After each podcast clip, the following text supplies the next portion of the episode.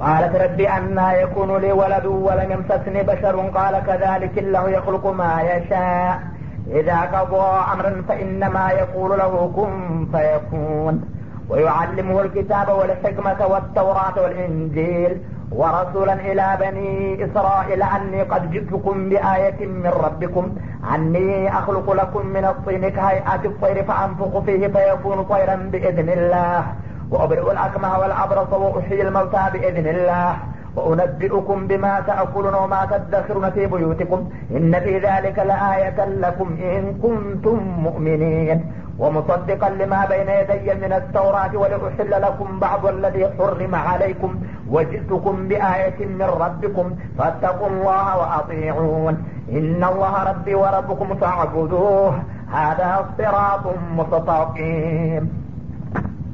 قالت رب عنا يكون لي ولد ولن يمسسني بشر የዚህ ጊዜ መርየም ጌታዬ ሆይ አለች ለመሆኑ ለእኔ ምን አይነት ልጅ ነው ሊኖረኝ የሚችለው ሰው ያልነካኝ ሁኜ እያለሁኝ ወለም የምሰስኒ በሸሩ ወለም አኩ በርያ ትላለይ በሌላው ቦታ በህጋዊ ጋብቻ ባለቤት የሌለኝ ወይም ደግሞ ከሜዳ እንዳላመጣው የብልግና ልምድ የሌለኝ ሁኜ እያለሁኝ ድንግሏ እንዴት ልጅ ትወልጃለች ተብሎ ይነገረኛል?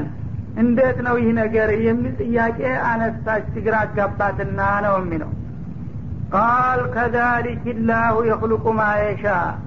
ልክ አሁን በተነገረሽ መልክ አላህ ስብሓናሁ ወተላ የፈለገውን ነገር ይፈጥራልና በጥበቡና በሀይሉ ዝም ብሎ እንደሚያስወልድሽ ነው ተብሎ ተነገራት ይላል። ኢዛ ቀቧ አምረን አላህ አንድን ነገር ለማድረግ በሚወስንበት ጊዜ ፈኢነማ የቁሉ ለሁ ኩን ያን የታሰበውን ነገር ሁን ወይም ተፈጸም ነው የሚለው ፈየኩን ወዳውንም ባለው መልክ ይፈጸምለታልና አላህ እንዲህ አደርጋለሁኝ ካለ ለምን እንዴት እኮ አይባልም የሚል መልስ ደረሳት ይላል። እና እንግዲህ አላህ ስብሓናሁ ወተላ ቁድራውን ወይም ችሎታውን ለማሳየት አስቦ ነው መጀመሪያውንም ይሄን ነገር ሊያደርገው የፈለገው። እና እንደተለመደው እሷም እንዳለችው አንድ ሰው አንዲት ሴት ልጅ ልጃገረዷ ገና ከማንም ጋር ግንኙነት ሳታደርግ ልጅ ጸንሳ ትወልዳለች ማለት እንቆቅልሽ ነበረ። ግን እሷ ይህንን ጥያቄ ብታነሳ መልሱ አዎን እንደተለመደው ሱነቱላህ ተፈጥሯዊ ልምዱ ይህን ነገር ባይፈቅድም እኔ ካልኩኝ ደግሞ አንድን ነገር በሰበብም ሆነ ያለ ሰበብ ማድረግ ስለምችል አባት እንደ ሰበብ ነበር የሚያገለግለው። አሁን ግን እሱን ትቼ በቀጥታ አንቺ በቃሌ ብቻ እንድታረግዥና እንድትወልጅ አደርግሻለሁኝ ብሎ አረጋገጠ ማለት ነው ውሳኔውን እና እዚሁም ጋራ በማያያዝ ማንኛውንም ነገር ሊሰራ ሲሻ አላህ ሲፈልግ በሰበብ ሳይፈልግም በቀጥታ ያለ ሰበብ ሁን ይለዋል ወዲያውኑ ይፈጸማልና። አሁንም ያንቺኑ ጉዳይ በዚሁ መልክ ነው መንፈጽመው አላት ማለት ነው። ወዩአሊሙሁ ልኪታብ እና ይህ ልጅ ደግሞ በሚወለድበት ጊዜ አላህ ኪታብን ስነ ጽሁፍን ያስተምረዋል። በጣም የእጅ ጽሁፋቸው ልዩ ነበር ይባላል ዒሳ። ከሙዕጅዛቸው አንዱ ነበረ። ማንኛውም ማተሚያ ቤት ከጻፈው ባልተለየ መልኩ ነበር በእጃቸው የሚጽፉት ይባላል እና የጽሁፍ ሙያ በጣም የታወቁ ነበሩ። ይህንን እንግዲህ ማንም አስተማሪ እጃቸውን ይዞ አላለማመዳቸውም። አላህ ነው በቀጥታ ይህንን እንዲለምዱ ያደረገው ማለት ነው። ወልሕክማ እንደገና ደግሞ ጥበብን እውቀትን አላህ ስብሓነ ወተላ ያስተምረዋል። የዲንም የዱንያ እውቀቶችን አላህ ስብሓነ ወተላ በተፈጥሯቸው በቀላሉ እንዲቀስሙና እንዲያውቁ አስችሏቸዋል ማለት ነው። ወተውራት እንደገና በነቢዩላህ ሙሳ ጊዜ የወረደውን ተውራት የተባለ ኪታብንም በሚገባ ማንኛውም አሊም ከሚያውቀው በበለጠና በተሻለ ያስተምረዋል አለ። ወልኢንጂል እንደገና በተጨማሪ ደግሞ ኢንጂል የተባለ ኪታብም ያወርድለታልና እሱንም ለዚሁ ለተውራት ማብራሪያና መጨመሪያ አድርጎ ይሰጠዋል በማለት ወደፊት እንግዲህ የሚያጋጥማቸውን መልካም እድል በማስከታተል ብስራቱን አሁንም ደራረበው ማለት ነው ወረሱለን ኢላ በኒ እስራኤል። ከዚያ በኋላ እነዚህን ሁሉ እንግዲህ ትጥቆች ካስታጠቀው በኋላ ወደ እስራኤል ዘሮች መለክተኛ አድርጎ ይልከዋል።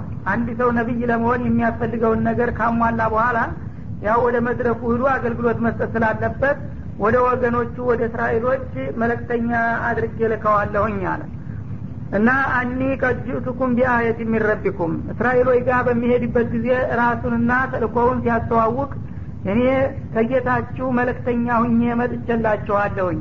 ከጌታ የተመረጥኩና የተላኩ ለመሆኔም ተጨባጭ የሆኑ ማስረጃዎች አሉኝ እንደሚላቸው ነው አለ።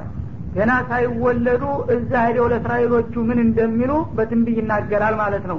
የመጀመሪያ ቃላቸውን እና እናንተ የአላህ መለክተኛ አይደለህም ብላችሁ የምትጠራጠሩ ከሆነ መለክተኛ ለመሆን አንድ ሰው በራሱ ጥረትና እውቀት ጉልበት ሊያደርገው የማይችል ከአላህ የተሰጠኝ ልዩ ልዩ የሆኑ መረጃዎችና ማረጋገጫዎች ይዤ ነው የመጣሁት እንደሚላቸው ነው።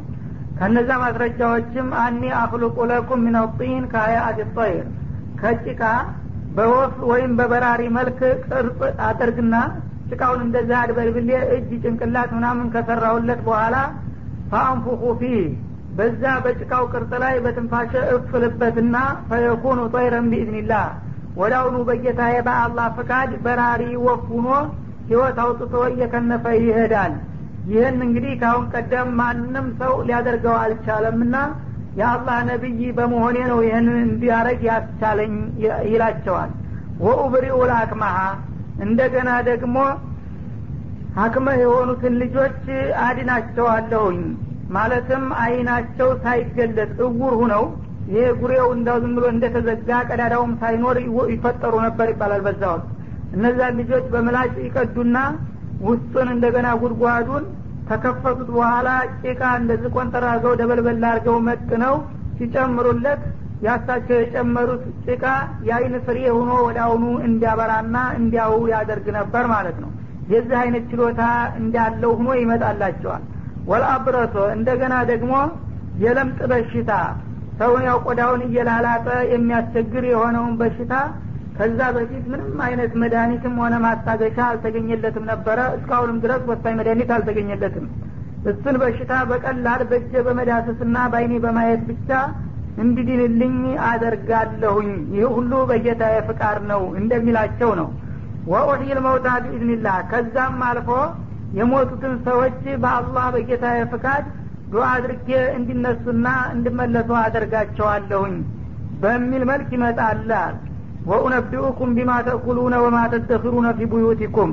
እንደገና በቤቶቻችሁ የምትመገቧቸውን ምግቦችና ወይም ለወደፊት ደግሞ አከማችታችሁ በምስጥር የምታስቀምጧቸውን ምግቦች እያንዳንዳችሁ ምን እንደበላችሁ ምን እንዳኖራችሁ ልነግራችሁ እችላለሁ በአላህ ፍቃድ።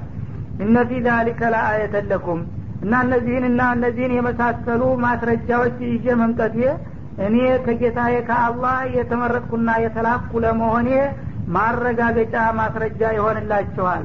إن كنتم مؤمنين በእኔ ነቢይነትና በጌታ የመላክ የምታምኑ ከሆናችሁ ባይ ሁኖ እንደሚመጣ ነው ተብሎ ትንቢቱ ተነገረ ማለት ነው።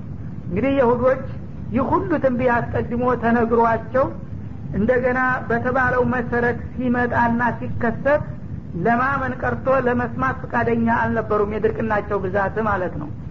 ወሙሰዲቀን ሊማ በይነ የደየ ተውራ አለ። እንደገና ደግሞ ከኔ በፊት ቀደም ብሎ በነ ነቢዩ ሙሳ የመጣውን የተውራት መጽሐፍ የማረጋግጥ ሁኜ ነው የመጣሁት። እሱ ከአላህ የመጣ አይደለም ብዬ ብክር ኑሮ የእኛን ኪታብዬ ታደስን አንቀበለውም ለማለት በተመቸ ነበር። ግን ተውራትም ልክ በነቢዩላህ ሙሳና ባህሩን በኩል እንደተወረደ እውነትም የአላህ ኪታብ ነው ትክክለኛ ነው ብዬ አጸድቅና መሰክርለታለሁ። ወሊኡሕለ ለኩም ባዕض ለዚ ሑሪመ አለይኩም በዛ በተውራት መጽሐፍ ውስጥ በእናንተ ላይ የተከለከሉባችሁን አንዳንድ ነገሮች ደግሞ በማሻሻያው በኢንጂል እፈቅድላችኋለሁኝ። ሙሉ በሙሉ ተውራትን አልሽረውም።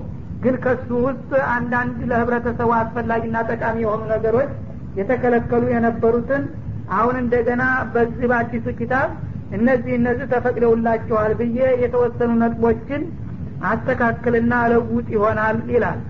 ወጅቱኩም ቢአየት የሚረቢኩም እና አሁን የጠቀስኳቸውንና ከእነዚህ ጋር ተዘማጅ የሆኑትን ነገሮች እንግዲህ በዚህ መልክ ሳቀርብላችሁ እኔ ከጌታችሁ የተመረጥኩና የተላኩ ለመሆኔ ተጨባጭ ማስረጃ አመጣሁላችሁ ማለት ነው። ፈተቁላህ። ስለዚህ እኔን የላከኝና እናንተንም ለዚህ ያበቃችሁን ጌታ አላህን ፍሩ። ወአጢዑን እኔም መለክተኛውንም ደግሞ ታዘዝኝና ተባበሩኝ የሚላቸው ሆኖ እንደሚመጣ ነው ተብሎ ተነገራት ለእናቲቱ በቅድሚያ ማለት ነው። ኢነላህ ረቢ ወረቡኩም። በመጨረሻም ዋናው ተልኮውና ጽንሰ ሀሳቡ አላህ የኔ ካሊቄና ጌታዬ ነው። የእናንተም ካሊቃችሁና ጌታችሁ ነው የሚል አቋም ነው ይዞ የሚመጣው። فاعبدوه ስለዚህ እኔ ጋር ሁናችሁ የሁላችንም ካሊቅና ራዚቅ የሆነውን አላህ በብቸኝነት ተገዙትና አምልኩት ባይ ሁኖ ይመጣል። هذا صراط مستقيم ሰዎችን ከጀሃነም አድኖ ለጀነት ጸጋ የሚያበቃው ትክክለኛውና አስተማማኙ ጎዳና ይህ ብቻ ነውና ይላቸዋል ብሎ ነገረ። እንግዲህ ነቢዩላህ ዒሳን ሲያስፈልጋቸው ራሱ ጌታ ነው እንዳም ሲል የጌታ ልጅ ነው በሌላም ጊዜ የጌቶች አባል ነው የሚባለው ሁሉ ነገር ከዚህ ከራሱ አቋም ጋር ጭራሽ የማይዛመድና ባሻጋሪ እንኳ ሊታይ የማይችል ነው። እሱ ራሱ እንግዲህ ስለ ራሱ ይህንን ነው የተናገረው። ገና ከመምጣቱ በፊትም አላህ ስብሓናሁ ወተላ በዚህ መልክ ይህንን የሚል ሁኖ ይመጣል ብሎ ነው በትንቢይ ለእናቲቱ ያስተላለፈው ይህን ሁሉ ትተው እንደገና የራሳቸውን እንቆቅልሽ ይደረድራሉ እንጂ ማለቱ ነው። እንግዲህ ነቢዩላህ ዒሳን በማስመልከት ገና ከወዲያ ከስር ከነ ነቢዩላህ አደም ጀምሮ የነቢያት አመጣጥ ምን እንደነበረ ገልጾ በመጨረሻማ አካባቢ ደግሞ ወደ እሳቸው ቤተሰቦች ሲደርስ የእሳቸው እናት ራሷ ለየት ባለ መልክ እንደተፈጠረች በጣም ካረጁና ካፈቹ አሮጊትና ሽማግሌ አብራክ የወጣች እንደሆነች መሬም በዱዓ አላህ ስብሓነሁ ወተላ እንግዲህ ባህሉን ወይም የተፈጥሮ ህጉን ቀደም ብሎ ነው በእነሱ ቤተሰብ እየጣሰ የመጣው ማለት ነው። ሰዎች ዘጠና መቶ አመት ከገቡ በኋላ ጸንሰው ይወልዳሉ የማይባለውን እናቲቱ መሬም ራሷ ጊዜው ካለፈ በኋላ በእናቷ ዱዓ የተወለደች ናት። እንደገና ደግሞ የአክስቱ ልጅ ያህያም እንደዛው እናት አባቶቹ በጣም ታረጅ ታፈጅ በኋላ በዱዓ ሰበብ አላህ ስብሓነሁ ወተላ የተለመደውን ህግ ትቶ ለየት ባለመልኩ እንዲወለዱ አድርጓል።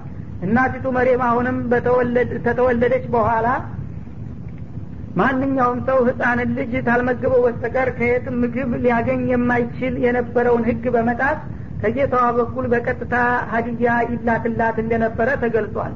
ታዲያ እነዚህ ሁሉ ተአምሮች እንግዲህ ቀደም ሲል በቤተሰቦቹም እየተከሰቱ የመጡ ነው ኋላ ወደ እሱ በሚደርስበት ጊዜ መርየም ያለ ወንድ ግንኙነት በቀጥታ እሱን እንድትጸንስና እንድትወልድ ተደረገ።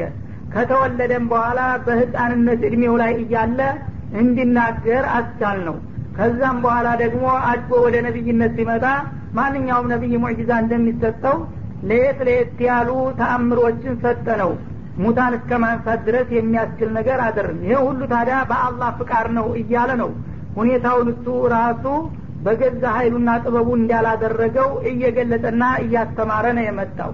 ይህ እስከሆነ ድረስ ታዲያ ጌታ ነው የጌታ ልጅ ነው የሚለው እንዴት ተቀባይነት ሊኖረው ይችላል? እስቲ አስቡ አስተውሉ ለማለት ፈልጎ ነው። ታሪኩን በሚገባ እንግዲህ ይህች ሱራ ከነስያሜዋ አሊ ዕምራን በእነሱ ቤተሰብ ስም ስለተጠራች ስለ ኢሳ የሚነሱትን ጥያቄዎች ሁሉ እልባት ለመስጠት ቆርጣ ተነስታለች ማለት ነው በመጨረሻም አካባቢ ኢነላህ ረቢ ወረብኩም ብሎ እሱ በአንደበቱ ማንነቱን ተናግሯል። አንድ ሰው ስለ ራሱ ማንነት ከራሱ የበለጠ ማንም ሰው ሊያውቅ አይችልም። እንግዲህ ነቢዩላህ ዒሳ ሰው እንደሚለው የጌትነት ባህሪ ካለው ወይም የጌታ ልጅና ቤተሰብ ከሆነ ማንም ሰው በአባቱ ይኮራል። ማንኛውም ውዳቂ አባት እንኳ ያለው ሰው አባት የሌለው ሰው ያፍራል አባት ያለው ደግሞ ይኮራል። ታዲያ ዒሳ እውነት እንደሚባለው ጌታ አባቱ ከሆነ ከሱ የበለጠ የሚያኮራ አባት የለውምና ኢነላህ ረቢ በማለት ፈንታ ኢነላህ አቢ ማለት ነበረበት። ይህን ሳይል የቀረው ልጅነት አለመኖሩን ለማረጋገጥ ፈልጎ ነው ማለት ነው። ወረቡኩም ለእናንተም ካሊቃችሁና ጌታችሁ እንደሆነ ለእኔም እንደዛው ካሊቄና ራዚቄ ነው ብሎ ሌሎቹ ሰዎች ጋር ነው ራሱን ያሰለፈው እንጂ ለራሱ እኔ ራሴ ጌታችሁ ነኝ ወይም የጌታ ልጅ ነኝ ብሎ ሊያስተዋውቅ አልቻለም ራሱ ግልጽ አድርጎ የኔና የእናንተ ጌታ አላህን አብረን እንገዛው ማለቱ ከዚህ የበለጠ እንግዲህ ስለ ኢሳ ማንነት ሊነግርና ሊያስተምር የሚችል ሰው ከቶውንም ሊመጣ አይችልምና ይሄን ይመስላል ነው የሚለው። በዚህ መልክ እንግዲህ ከተነገሩና ከተገለጸላቸው በኋላ በወቅቱ የነበሩት እንኳ ተቃዋሚዎች ምንም አራሩ። እውነቱን ለመቀበልም ትንሽም አልለዘቡም በጣም ከረውና ጠንክረው ሲቃወሙት ጊዜ ቀጥሎ ምን ይላል فلما أحس عيسى منهم الكفر قال من أنصاري إلى الله قال الحواريون نحن أنصار الله آمنا بالله وشهد بأننا مسلمون ربنا آمنا بما أنزلت واتبعنا الرسول فاكتبنا مع الشاهدين ومكروا ومكر الله والله خير الماكرين إذ قال الله يا عيسى إني متوفك ورافعك إلي ومطهرك من الذين كفروا وجاعل الذين اتبعوك فوق الذين كفروا إلى يوم القيامة. ثم إلي مرجعكم فأحكم بينكم فيما كنتم فيه تختلفون. فأما الذين كفروا فأعذبهم عذابا شديدا في الدنيا والآخرة وما لهم من ناصرين. وأما الذين آمنوا وعملوا الصالحات فيوفيهم أجورهم والله لا يحب الظالمين. ፈለማ አሐሰ ዒሳ ሚንሁም ልኩፍረ በጊዜው የነበሩት የአይሁዳ ተቃዋሚዎች ስለ እሱ ምንነትና ማንነት በሚገባ አብራርቶ ቢነግርና ቢያስረዳቸውም እነሱ ግን በክህደታቸውና በተቃውሟቸው ላይ ግግም ያሉና በጣም የጠነከሩ መሆናቸውን በሚረዳና በሚሰማው ጊዜ ቃለ መን አንሳሪ ኢለላህ። ለመሆኑ ሁላችሁም እንግዲህ በክህደት ላይ ተስማምታችሁ ልትቃወሙኝ ነው ማለት ነው? ለመሆኑ ከእናንተ መካከል ከእኔ ጋራ የአላህን አደራ ለመወጣትና ዲኑን ለመቀበል ተባባሪ የሚሆንልኝ ማን ነው? በማለት የመጨረሻ ጥያቄ ያቀረበላቸው ይላል። እና ምን አንሷሪ ኢለላህ ኢለ ዳዕወት ኢላ ዲንላህ እንደ ማለት ነው። ወደ አላህ ዲን ሰዎችን ለመጥራትና ለማስተባበር እኔ ጋራ የሚያፍር የለም ሁላችሁም በቃ በኩፍር ተስማማችሁ ማለት ነው አሏቸው። ወይም መን አንሳሪ ኢለላህ ማለት የኔ ረዳቴ የላከ ጌታ አላህ ነው። ግን ከእናንተ መካከል ደግሞ የሰውም ተባባሪ ያስፈልጋልና ከአላህ ጋር አብራችሁ ለተልኮ የመሳካት ድጋፍ የምትሰጡኝ ከእናንተ ውስጥ ማንኛችሁ ናችሁ? ሁላችሁም ተስማምታችሁ በቃ ትቀበሉኝም ወይስ የምትተባበሩኝ ትኖራላችሁ? የሚል ጥያቄ አቀረበ ይላል። ይህ ጊዜ አላህ سبحانه وتعالى የተወሰኑ ግለሰቦችን ከእነሱ መካከል ልባቸው እንዲራራ አደረገ። وإذ أوحيت إلى الحواريين أن آمنوا بي وبرسولي በሚለው አያት እንደሚገልጸው ሐዋርያት የሚባሉ አንድ አስራ ሁለት ግለሰቦች ነበሩ ከጀማው ውስጥ። እነዛን እንግዲህ አላህ ይሄ ንግግራቸው ልባቸው እንዲገባ አደረገና ወደ አሁኑ ለሳቸው ደጋፊ መሆናቸውን እንዲገልጹ ሊያደርግ ነው ማለት ነው። ቃለ ልሐዋርዩን ከብዙ ህዝብ መካከል ሐዋርያት በማለት የሚታወቁት ሐዋሪ የተባሉበት የፋብሪካ ስራ የሚሰሩ ነበሩ ይባላል። ጨርቅን ቀለም እየነከሩ የሚያነጡ ነገር ነበሩ። ወይም ራሳቸው ቀያዮች እና መልካቸው ከሌሎቹ በጣም ለየት ባለመልኩ ፈካ በማለት ይታወቁ ነበር ይባል ወይም አንሷር ለማለትም ተፈስሯል ራሱ። ለሳቸው ረዳትና ደቀ መዝሙርት ለመሆን ያሰቡ ቅን ግለሰቦች ተነሱና ነህኑ አንሷሩላህ እኛ ካንተ ጋር ቁመን የአላህን ፍቃድ ዳር ለማድረስ የምንረዳና የምንተባበር ሰዎች ነን በማለት ድጋፋቸውን ሰጧቸው ማለት ነው። አመና ቢላህ። ከአሁኗ ደቂቃ ጀምረን በሁላችንም ጌታ በአላህ አምነናል። ወሽሀድ ቢአና ሙስሊሙን። እና እኛ ካሁን ጀምረን ራሳችንን ለአላህ እጃችንን የሰጠንና ለሱ ፍጹም ተገዦችና ተዛዦች እንደምንሆን መስክርልን ብለው ለሳቸው ድጋፋቸውን ሰጡ ይላል። እና እዚህ ላይ እንግዲህ ነቢዩላህ ዒሳ ሰዎችን ወደ እስልምና ነበረ የሚጠሩት ማለት ነው። በመሆኑም ቢአና ሙስሊሙን አሉ። እንግዲህ በጠራህን መሰረት እኛ ሙስሊሞች መሆናችንን መስክርልንና ለጌታ ሪፖርት አቅርብልን ማለታቸው ነው። ይህ ጊዜ ቢሳሳቱ ኑሮ እሳቸው ወደ ነስራንያ ቢጠሩ ኑሮ በዛ ወቅት እኔ እኮ ሙስሊም እንድትሆኑ አይደለም የጠራኋችሁ ነስራኒ ሁኑ ብለው ያርሟቸው ነበር ግን ተስማሙና ተቀበሏቸው በዚሁ ስም ማለት ነው። እና ሁሉም ነቢዮች እስልምናን ነበር ይዘው የመጡትና ያስተማሩት የሚባለው ለዚህ ነው። ኢየሱስም እንግዲህ በወቅቱ እስልምናን ነው ያስተማረው። በጊዜው የተቀበሉት ሐዋርያቶችም እምነታቸውን ሲገልጹ ሙስሊሞች ነን በሚል ቃል እንጂ ክርስቲያኖች ነን በሚል ቃል አይደለም ራሳቸውን ያስተዋወቁት ነው የሚለው። ይህንን እንግዲህ ትርጓሜ ባለማወቅ በአሁኑ ጊዜ በተለይ በእኛ ሀገር ኢስላምና ሙስሊም የሚለው ቃል ላላዋቂዎች የስዳብ ቋንቋ አድርገውታል። ይህ እስላም ይሉታል ሰው ሊያዋረዱ ሲፈልጉ ማለት ነው። ይህን ትርጉሙን ቢያውቁት ኑሮ የሐዋርያት ስም ነው። ሙስሊም ማለት ለጌታው ፍጹም ተገዥና ታዛዥ ታማኝ ሰው ማለት ነው። የዚህ ተቃራኒ ደግሞ ወስላታና አመፀኛ ተንኮለኛ ልግመኛ ሰው ማለት ነው። ስለዚህ ሙስሊምነት የሚያሰድብ ከሆነ ከሀዲነት የሚያስመሰግድ ሊሆን ነውና የሐዋርያትን ስም ሙስሊም እንደነበረ ያረጋግጣል ማለት ነው ይህ አባባል ረበና ከዛ በኋላ እነዚህ ሐዋርያቶች ወደ ጌታቸው በመመለስ ጌታችን ሆይ አሉ አመና ቢማ አንዘልት በነቢይ አማካይነት ባወረድከው መመሪያ አምነናል። ወተባነ ረሱል የመረጥክልንና የላከውን መለክተኛም ተከትለናል። ፈክቱብና ማአሻሂዲን እና ካሁን ጀምረህ ያንተን ወህዳንያ ብቸኝነትህንና እንዲሁም ደግሞ የነቢይህን ተልእኮ ደጋፊና ተባባሪ መሆናችንን መስክርልን። በዚህ እኛ እንግዲህ ከዛሬ ጀምረን ሀቅን ለመመስከርና ለመቀበል ባለን አቅም ሁሉ ለመተባበርም ዝግጁ ነንና አንተም በዚህ መልኩ ተቀበለንና መዝግበን ብለው ለጌታቸው አቤት ታቀረቡ ማለት ነው። ከልባቸው ነበረ ያመኑትና ማለት የዚህ ጊዜ እነዛ ብዙሀኖቹ እስካሁን እንግዲህ ምንም አይነት ደጋፊ ሳያገኙ ዝም ብለው ባዷቸውን ሲንከለከሉና ሲባዝኑ ቆይተው ሲደክመው ይተወዋል ሲሉ የነበረውን ተቀባይ ማፍራት ጀመሩ። ከእነሱ መካከል እነዚህ የተወሰኑ ግለሰቦች ታይዞህኛለንህ ከአንተ ጋር እንቆማለን ሲሉ ጊዜ እህ እንደ ፈራ ነው ከኛው እንግዲህ መነጣጠል ጀመረ። አሁንማ ሀይል ሊያገኝ ነው አሉና ከስተ ዛሬው የበለጠ በሳቸው ላይ ጥቃትና ጉዳት ለማድረግ ቆርጠው ተነሱ የሁዶቹ ማለት ነው። ምን ማድረግ አለብን? ይህ ሰውዬ እኮ ሀይላችንን ከፋፈለው። ቶሎ ባጭር ታልቀጨነው በስተቀር አደጋ ሊያመጣብን ነው በማለት ወዳውኑ አድማ ዱለት ተቀመጡ ማለት ነው። ወመከሩ ይህን ሰውዬና አላማውን ባጭሩ ለመቅጨትና ለማኮላሸት ምን ማድረግ እንዳለባቸው ውይይት ተቀመጡ ይዶልቱ ጀመረ ማለት ነው። ወመከረ አላህ አላህ ደግሞ የእነሱን ሴራና ደባ ለማክሸፍ አሁኑ አስቸኳይ እርምጃ ወሰደ። ወላህ ኸይሩል ማኪሪን አላህ ስብሓናሁ ወተላ ከአድመኞቹ ሁሉ የበለጠ ጥበቡ የረቀቀ አክሻፊ ነውና እነሱ እንዳሰቡት በቀላሉ እሱን እንግዲህ ወደ አሁኑ ዛሬውኑ መግደል አለብን ብለው ነበር የተስማሙት። ያንን የግድያ ሴራቸውን አስቀድሞ ነቢዩን ካለበት ቤት አውጥቶ በመውሰድ በቀላሉ አከሸፈባቸውና አከሰራቸው ይላል። እና እንዴት አድርጎ እንዳከሸፈው የሚቀጥለው አያት ይገልጻል። إذ قال الله يا عيسى እና የእነዚህን የጥላቶችን የአይሁዶችን አደጋና ዱለት ወይም ሴራ በቀላሉ ያመከነው አላህ ምን ሲል ነው? እንዲህ ባለበት ወቅት ነው። ኢሳ ሆይ አላቸው በዋይ ኢኒ ሙተወፊክ እንግዲህ እነዚህ ጥላቶች ሊገሉህ እያደሙ ነው ያሉት አሁን።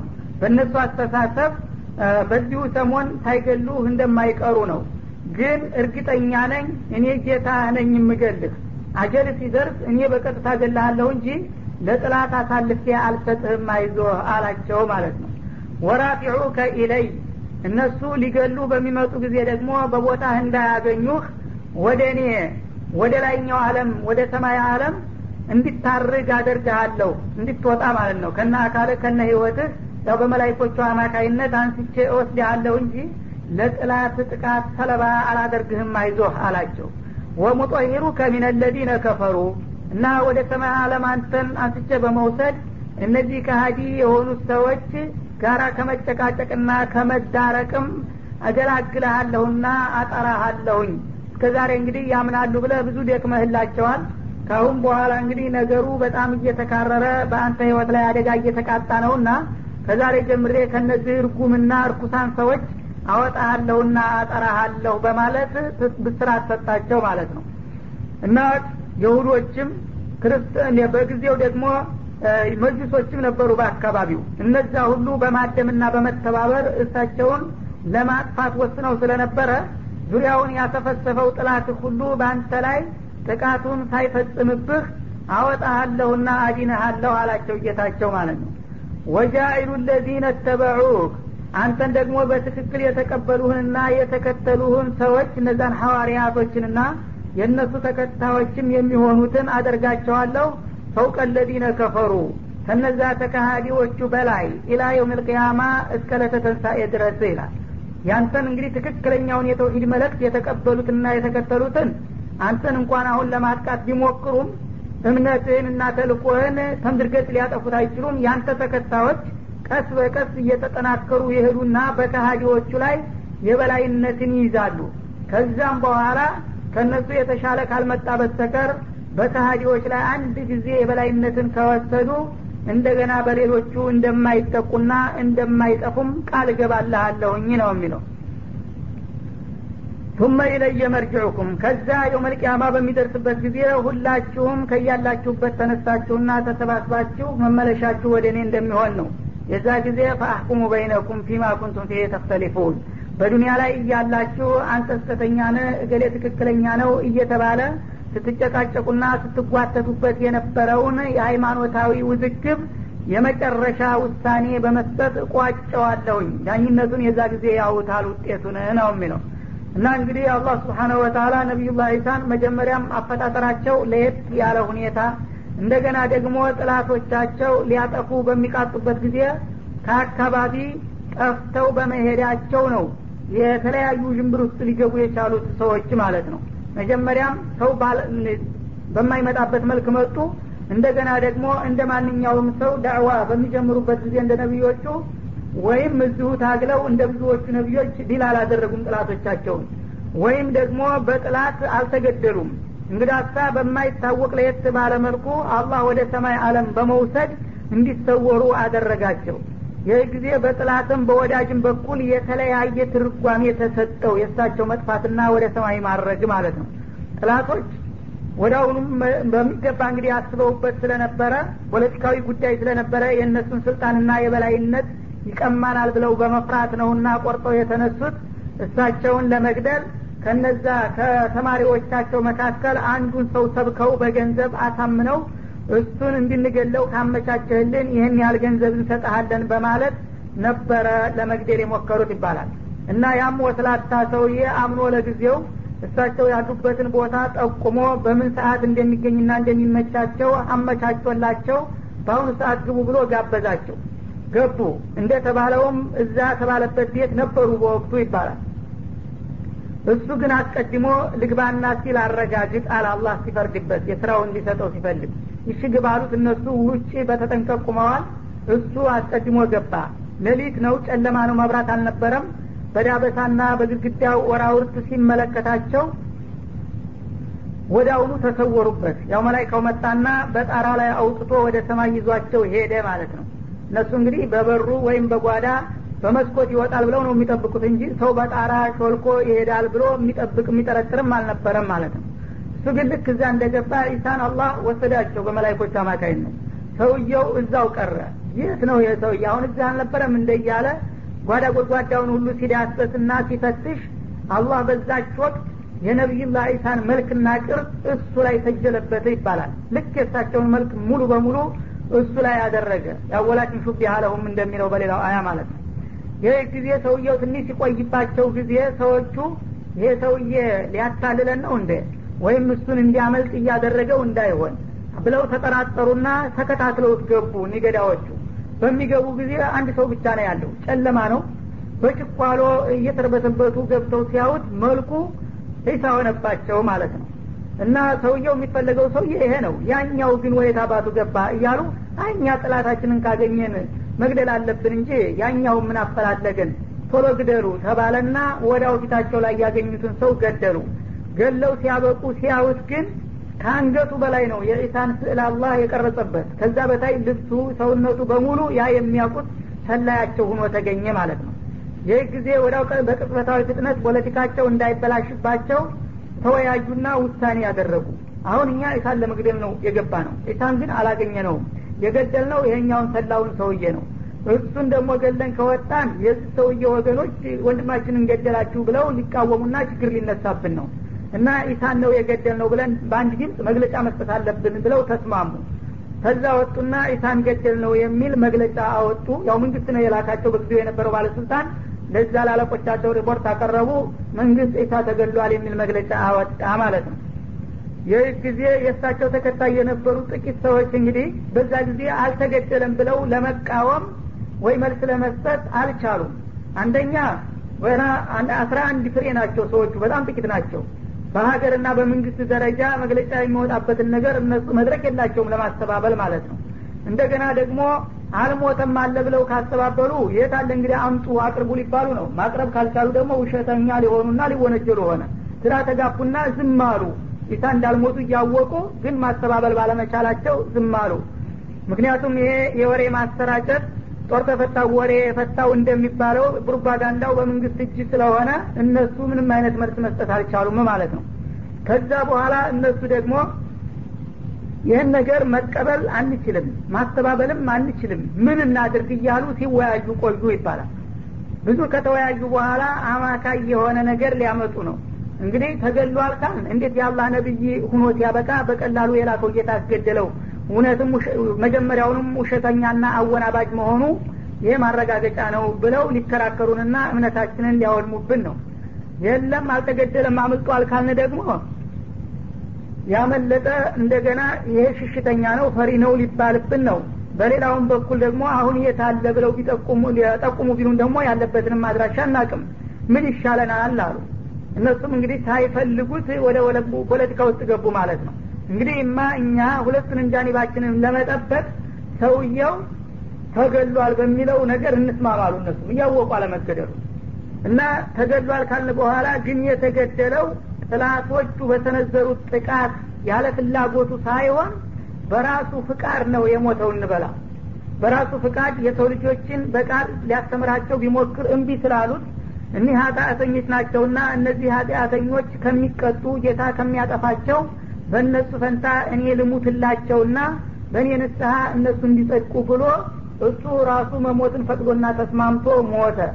ከሞት በኋላ እንደገና ተነስቶ ወደ ሰማይ አለም አረገ የሚል መግለጫ እናውጣሉ። እንግዲህ ሁለቱን የሚያጣቀሰ ማለት ነው። ወደ ሰማይ ወጥቷል የሚለውም ሳይቀርባቸው እንደገና በጥላት ተገሏል ሙቷል የሚለውም ሳይቀርባቸው ሞቱን በፍቃዳቸው እሳቸው እንደተቀበሉና እንደፈጸሙት ከሞት በኋላ ግን ተነስተው ወደ ሰማይ እንደወጡ አድርገው የተቀየጠ መግለጫ ወጣ ማለት ነው። ከዚህ ላይ እንግዲህ ተነስቶ የተምታታ ነገር ሆነ። የሁዶቹ እስካሁን ድረስ ገለነዋል ይላሉ ግን በሆዳቸው እንዳልተገደለ ያውቃሉ ማለት ነው። የሌላ የዛ የሟቹ ብሔረሰብ ጦርነት እንዳያነሳባቸው ለመገደብ የወሰዱት ዘዴ ነው። እኒህኞቹ ግን ለምን ተገደለ የሚለውን ወይስ ደግሞ ካለ የታላምጡት የሚለውን ጥያቄ ለመመለስ ሁለት መልክ ያለው ነገር ይዘው ተነሱ ማለት ነው እሱ በጥላት እጅ በግድ አልተገደለም ራሱ በፍቃዱ ለሰዎች ጽድቅ ብሎ ለኃጢአተኞች ብሎ ተሰዋላቸው ይላሉ። ከዛ ከሞተ በኋላ ግን ከሶስት ቀናት በኋላ ተነስቶ ወደ ሰማይ አረገ ወይም ወደ ሰማይ ወጣ የሚል ነገር ይናገራሉ እስካሁን ድረስ ማለት ነው። ይሄ ላለመሆኑ ደግሞ እዛው መጽሐፍ ቅዱስ ላይ የሚያስተባብሉ አንቀጾች አሉ ማለት ነው። ከእነዛ መካከል አንድ ቦታ ላይ ለምሳሌ ጌታ ሆይ ጌታ ሆይ ምን ነው ለጥላት አጋልጠህ ሰጠኸኝ? ብሎ ተማጸነ ጌታውን የሚል ጥቅስ ይገኛል። እንግዲህ በፍቃዱ ነው ራሱ መሞትን ፈልጎ ነው ከተባለ ጌታውን እንዲህ ብሎ የሚያኳርርበት ምክንያት የለም። ምን ነው ለጥላት አጋልጠህ ሰጠኸኝ? እና የሉሄ የሉሄ ብሎ ተማጸነ የሚል ነገር አለ ማለት ነው። በዚህ መልክ እንግዲህ ነቢዩ ኢሳ ወደ ሰማይ ወጥተዋል። ቁርአን ግን ግልጽ የሆነ ነገር ነው ጥላቶች እርግጥ ሊገሉት መጥተው ነበረ። የእሱን ምስል ጥላቱ ላይ ቀረጸና አላህ ጥላቱን አስገደለ። እሱን ግን በህይወቱ በጤንነቱ እያለ ወደ ሰማይ እንዲወጣ አደረገው እንጂ ጭራሽ አልሞተም። ለዚህም ማረጋገጫው አጀሉ ሲደርስ በጥላት ሳይሆን የሚገደለው እኔው ራሴ ነኝ የምገለው እያለ ነው አላህ።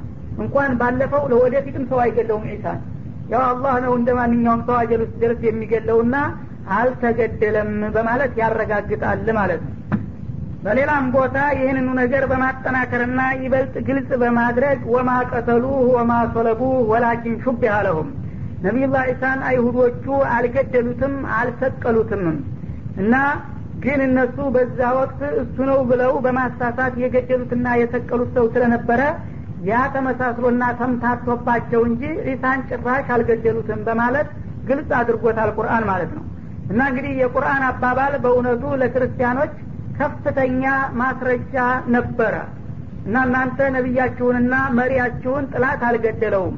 አላህ በፍቃዱ ወደ ሰማይ አለም ነው እንዲወጣ እንዲያርግ ከነ ህይወቱ ያደረገው ሲላቸው ከዛ በፊት በምን ለማረጋገጥ ቸግሯቸው? አልሞተም ካል አንጡት ልንባል ነው። ሙቷል ካልን ደግሞ ለምን ጌታ ነው እያላችሁ የጌታ ልጅ ነው እያላችሁ ተገደለ እንባላለን ብላችሁ ነበረ አሁን ግን ነቢዩ መሐመድ በመጡበት ጊዜ ቁርአን ይህ ሰውዬ አልሞተም አልተገደለም አለ በህይወት በጤንነቱ ያለበትን ቦታ ሰማይ ነው ብሎ ሲያረጋግጥ ለእነሱ እስከ ዛሬ ቸግሯቸውና አዳግቷቸው የነበረውን ችግር መፍት ይሰጥላቸው ነበረ። ግን የሚገርመው ከጥላት ጋር ወግ ነው የሁዶቹ ገለናል ይላሉ በውሸት እነሱም ገላችኋል ብለው ይስማማሉ። እንደገና የለም አልተገደለም የተከበረ ታላቅ ሰው ነው የአላህ ወዳጅ ነው የሚሉትን ደግሞ እንደ ጥላት አድርገው ሙስሊሞቹን ያወግዛሉ በተገላቢጦች ጥላትን ወዳጅ ወዳጅን ጥላት በማድረግ ማለት ነው። በአሁኑ ጊዜ በተለይ በቀጥታ የሁዳና ክርስትና እምነት ተከታይ ነኝ የሚለው በቀጥታ የአንድ ሳንቲም ሁለት ገጽታ ሆኗል። ሁሉም ተስማምተዋል በውሸት ላይ ማለት ነው። ሙስሊሞቹን ግን ትክክለኛውን የአላህን መመሪያ የተቀበሉና የተከተሉትን ሁለቱም በጋራ ውሸታምና ጥላት አድርገው ያዋቸዋል ማለት ነው። ፈአመለዚነ ከፈሩ እና ይህንን የመሰለ መግለጫና ማብራሪያ ከሰጠሁ በኋላ ስለ ነቢዩላህ ዒሳ አሁንም በዛው በክደታቸው ገግመው የሚቀጥሉት ወገኖችማ አላላ ፈኡአዚቡሁም አዛበን ሸዲደን ፊ ዱኒያ ወልአኺራ። እንዲህ አይነቶቹን ከሃዲዎች ከባድ የሆነ ቅጣት እንደምቀጣቸው ነው። በዚች በምድራዊ ህይወታቸውም ሆነ በመጩም አለም በዚህም አለም ሁልጊዜ ህሌናቸው ረፍት እንዳያገኝ እውነትን እንዳያገኙና ተጨባጭ ማስረጃ እንዳያገኙ ሁልጊዜ የህሌና መረበሽ ያጋጥማቸዋል። እንደገና ደግሞ በክርክር መድረክ ላይ ስለ ነቢዩላህ ዒሳ ያላቸውን አቋምና አመለካከት የሚያረጋግጡበት ማስረጃ አልሰጣቸውም። ባገኙበት መድረክ ሁሉ እንዲዋረዱና እንዲቃለሉ ይሆናሉ ማለት ነው።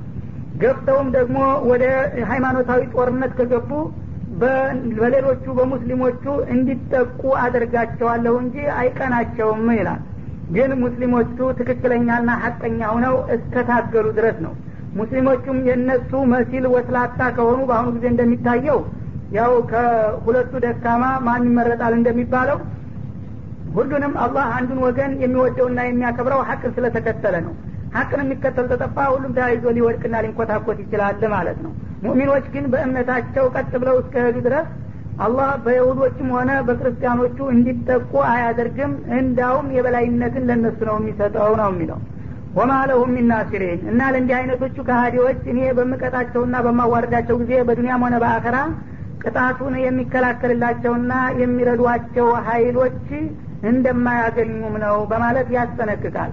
ወአመ ለዚነ አመኑ እነዚያ በእኔና በነቢዮች በተለይም በነቢዩላህ ዒሳ አፈጣጠርና በተልኳቸው በህይወት ታሪካቸው ልክ እኔ እንዳልኩት የሚያምኑና የሚቀበሉ የሆኑት ወአሚሉ ሳሊሓት በዛ በእምነታቸው መሰረት ደግሞ እኔ የምፈልገውንና የምወደውን መልካም ስራዎች ሁሉ የሚሰሩትማ ፈይወፊህም ኡጁረሁም ለእንዲህ አይነቶቹ አማኞችና መልካም ሰሪዎች ተገቢ ወረታቸውን አላህ እንደሚያስረክባቸውና እንደሚከፍላቸው ነው ወላህ ላ ዩሕቡ ዛሊሚን ከዚህ ውጭ ያሉት ግን በደለኞችና ግፈኞች መሆናቸው አይቀርም አላህ ደግሞ ግፈኞችን አይወድምና ለጊዜው እንኳን ባጢሉን ይዘው እውነተኛ መስለው ቢኩራሩም ዝሮ ዝሮ እንደሚያዋርዳቸው አይጠራጠሩ ይላል ذلك نتلوه عليك من الآيات والذكر الحكيم إن مثل عيسى عند الله كمثل آدم خلقه من تراب ثم قال له كن فيكون. الحق من ربك فلا تكن من الممترين. فمن حاجك فيه من بعد ما جاءك من العلم فقل تعالوا. ندعو أبناءنا وأبناءكم ونساءنا ونساءكم وأنفسنا وأنفسكم. ثم نبتهل فنجعل لعنة الله على الكاذبين. إن هذا لهو القصص الحق. وما من إله إلا الله وإن الله لهو العزيز الحكيم. فإن تولوا فإن الله عليم بالمفسدين. ذلك نتلوه عليك من الآيات والذكر الحكيم. ነቢዩላህ ዒሳን በሚመለከት እንግዲህ ተጨባጭ ቁም ነገር ይህንን ይመስላል። አሁን የገለጽኩትን ማለት ነው። እና ስለ እሱ ታሪክ ነትሉ አለይከ በአንተ ላይ በዚህ መልክ እናነብና እናቀርብልሃለን። ከዚህ የተለየ ነገር ውሸት እንጂ እውነት ሊሆን አይችልም ማለት ነው። ሚነል አያት እና ነቢዩላህ ዒሳን የህይወት ታሪክ የሚመለከቱ እነዚህ ጥቅሶችና አንቀጾች ከኪታብ የታወቁና እሱን የተመለከቱ አንቀጾች ናቸው። ወዚክሪል ሐኪም እና ይህ ጥበብ የተሞላበት ከሆነው መመሪያና መገሰጫ የሚጨመሩ የሆኑ የታሪክ ጥቅሶች ይሆኑልሃል ይላቸዋል ነቢዩ መሐመድ አለ ሰላት ሰላም እና እንግዲህ ስለ ነቢዩላህ ዒሳ ከጌታ የበለጠ አዋቂ አስተማሪ የለምና እሱን በሚመለከት በሚገባ አንቀጾችን በዚህ መልክ አቀርብልሃለሁ ከዚህ በኋላ እንግዲህ ምንም አይነት ስህተትና ድክመት የሌለበት ከሆነው መመሪያ ጭምር የሚቆጠር ሁኗልና የእሱ ታሪክ። ይህንን ይዘ ማንም ሰው ስለ ነቢዩላህ ዒሳ ሊነግርህና ሊያስተምርህ አይችልም። አንተ ብትነግረውና ብታስተምረው እንጂ ማለቱ ነው። እና በሌላ ቦታ ሱረቱ መርየም ላይ ዛሊከ ዒሳ ብኑ መርየም ቀውለ ልሐቂ ለዚ ፊ የምተሩን እንዳለው አይነት አነጋገር ነው። ስለ ነቢዩላህ ዒሳ አፈጣጠር ከስር ጀምሮ በሚገባ እየገለጸ መጣና ማጠቃለያው ላይ የመርየም ልጅ ዒሳ ይልሃል እንግዲህ ይህንን ይመስላል ይላል። ከዚህ ውጭ አይደለም። ቀውለ ልሐቂ ለዚ ፊህ የምተሩን አይሁዶቹም ሆነ ክርስቲያኖቹ ያለ አግባብ የሚጠራጠሩና የሚከራከሩበት ነገር ይቅርና ሊያጠራጥር የማይችለው ትክክለኛው የኢሳ አቋም ምንነትና ማንነት ይህን የነገርኩ ነው ይላል። ከዛ በኋላ ግን እሱ የጌታ ልጅ ነው ስለሚሉት አያይዞ ሲገልጽ ማ ካነ ሊላህ አን የተኪዘ ሚን ወለድ። አላህ ኢሳንም ሆነ ከሱ ሌላ ያሉትን ፍጥሮች እንደ ልጅ አድርጎ የሚይዛቸው አይደለም። ኢሳን ቀርቶ ማንንም መላይካንም ይሁን ሌሎችንም ነቢዮች በባርነታቸው እንጂ በልጅነት አያውቃቸውም በማለት ቁርጥና ግልጽ ያለ አቋም ወሰደ ማለት ነው። ሱብሓነ እና አላህ ከማንም ከመዋለድና ከመዛመድ የጠራና የራቀ ጌታ ነው። ይልና ኢዛ ቀባ አምረን ፈኢነማ የቁሉ ለሁኩም ፈየኩን። ግን ዒሳን በተለየ መልክ ለምን ያላባት አስገኘውና አስወለደው ለሚለው አንድ ነገር ለማድረግ ሲፈልግ ሁን ይለዋል ባለው መሰረት ይሆናል በሚለው ይመለሳል እንጂ አባት የሌለው ሁሉ የአላህ ልጅ ነው ማለት አግባብ አይደለም። ይህማ ከሆነ እናት አባት የሌለው የማን ልጅ ሊሆን ነው? ይበልጥ ይልቁንስ እሱ ነበረ። አባት እናት ያጣ ሁሉ የአላህ ልጅ ነው የሚባል ከሆነ አደም ነበር ለዚህ ድል የሚቀድመው በላቸው በማለት ያስረዳል። እዚህም ላይ ታዲያ ያንኑ አባባል በሌላ አነጋገር በመድገም ኢነ መሰለ ዒሳ እንደላህ ከመሰሌ አደም አለ ነቢዩላህ ዒሳ ያላባት ተፈጠረ። ይህ ከሆነ እንግዲህ ስለሚባለው አነጋገር ያላባት መፈጠር የዚህ አይነት ነገር የሚያመጣ ከሆነ የኢሳ አምሳያ በአላህ ዘንዳ አደም አለ። ያውም ሲበዛ ሲበልጥ በላቸው ይላል። እና አላህ ስብሓናሁ ወተላ አደምን በምን መልክ አስገኘው ብላችሁ ታሪክን ብትጠይቁ ከለቀው ሚን ቱራብ አባትም እናትም ሳይኖረው በቀጥታ ከአፈር ነው ያስገኘውና የፈጠረው። ቱመ ቃለ ለሁ ኩን አፈሩን አብክቶ ጭቃውን አስተካክሎ ተቀረጸው በኋላ ሰው እንድትሆን ፈልጊያለሁና ሰው ሁን ብሎ ሲያዘው ወዳውኑ ሰው ሆነ ጭቃ የነበረው ነገር። ታዲያ በዚህ መልክ ሰው የሆነው ሰውዬ እያለ እንደገና እናት ያለውና ከማህፀን ተጸንሶ የተወለደው እንዴት የአላህ ልጅ ነው ሊባል ይችላል የአላህ ልጅ ነው ሊባል ቢቻል ኑሮ ይሄ እንዳውም የተሻለ በሆነ ነበር ማለቱ ነው። አልሐቁ ሚን ስለ ኢሳ ጉዳይ አማራጭ የሌለው ተጨባጭ እውነታና ትክክለኛው አባባል ከጌታ ነው የሚመጣው። እነሱ የሚሉትን ክርስቲያኖችም ሆነ አይሁዶቹ የሚሉትን ተወውና ከእኔ ከጌታ የሚመነጨውን እውነት ብቻ ተቀበልና ተከተል። ፈላተኩም ሚነል ሙምተሪን እኔ ከነገርኩ በኋላ ታዲያ የተለያዩ ሀይሎች ስለ ኢሳ እናውቃለን እያሉ ቢራወጡ በእነሱ ውዥንብርና አሉባልታ ከሚጠራጠሩት እንዲያትሆን በማለት ያስጠነቅቀዋል ሙእሚኑን ወይም ነቢዩን ማለት ነው። ፈመን ሀጀከ ፊህ ሚን ባድ ማ ጃአከ ምን አልዕልም ስለ ነቢዩላህ ኢሳ እንደዚህ ቁልጭልጭ ያለ እውቀትና መረጃ ከደረሰ በኋላ አሁንም ኢሳን ከዚህ ከተባለ ውጭ ለማድረግ አስቦ ሊከራከርህ የሚመጣ ካለ አለ። ፈቁል ተአለው እነዚህን ተከራካሪዎች ኑቅረቡኝ በላቸው ነድዑ አብናአና ወአብናአኩም። እውነት እናንተ እንደምትሉት እውነተኞች ከሆናችሁ እኔም ስለ ዒሳ ያለኝን አቋም ነግሬያቸዋለሁ እናንተም ደግሞ የለም አንተ እንደምትለው ሳይሆን የጌታ ልጅ ነው ወይም ራሱ ጌታ ነው በሚለው እምነታችሁ የምትተማመኑና እርግጠኞች ከሆናችሁ በሉ እንግዲህ ካሁን በኋላ ጉንጭ አልፋ ክርክር ማድረግ አያስፈልግምና ሌላ እርምጃ እንውሰድ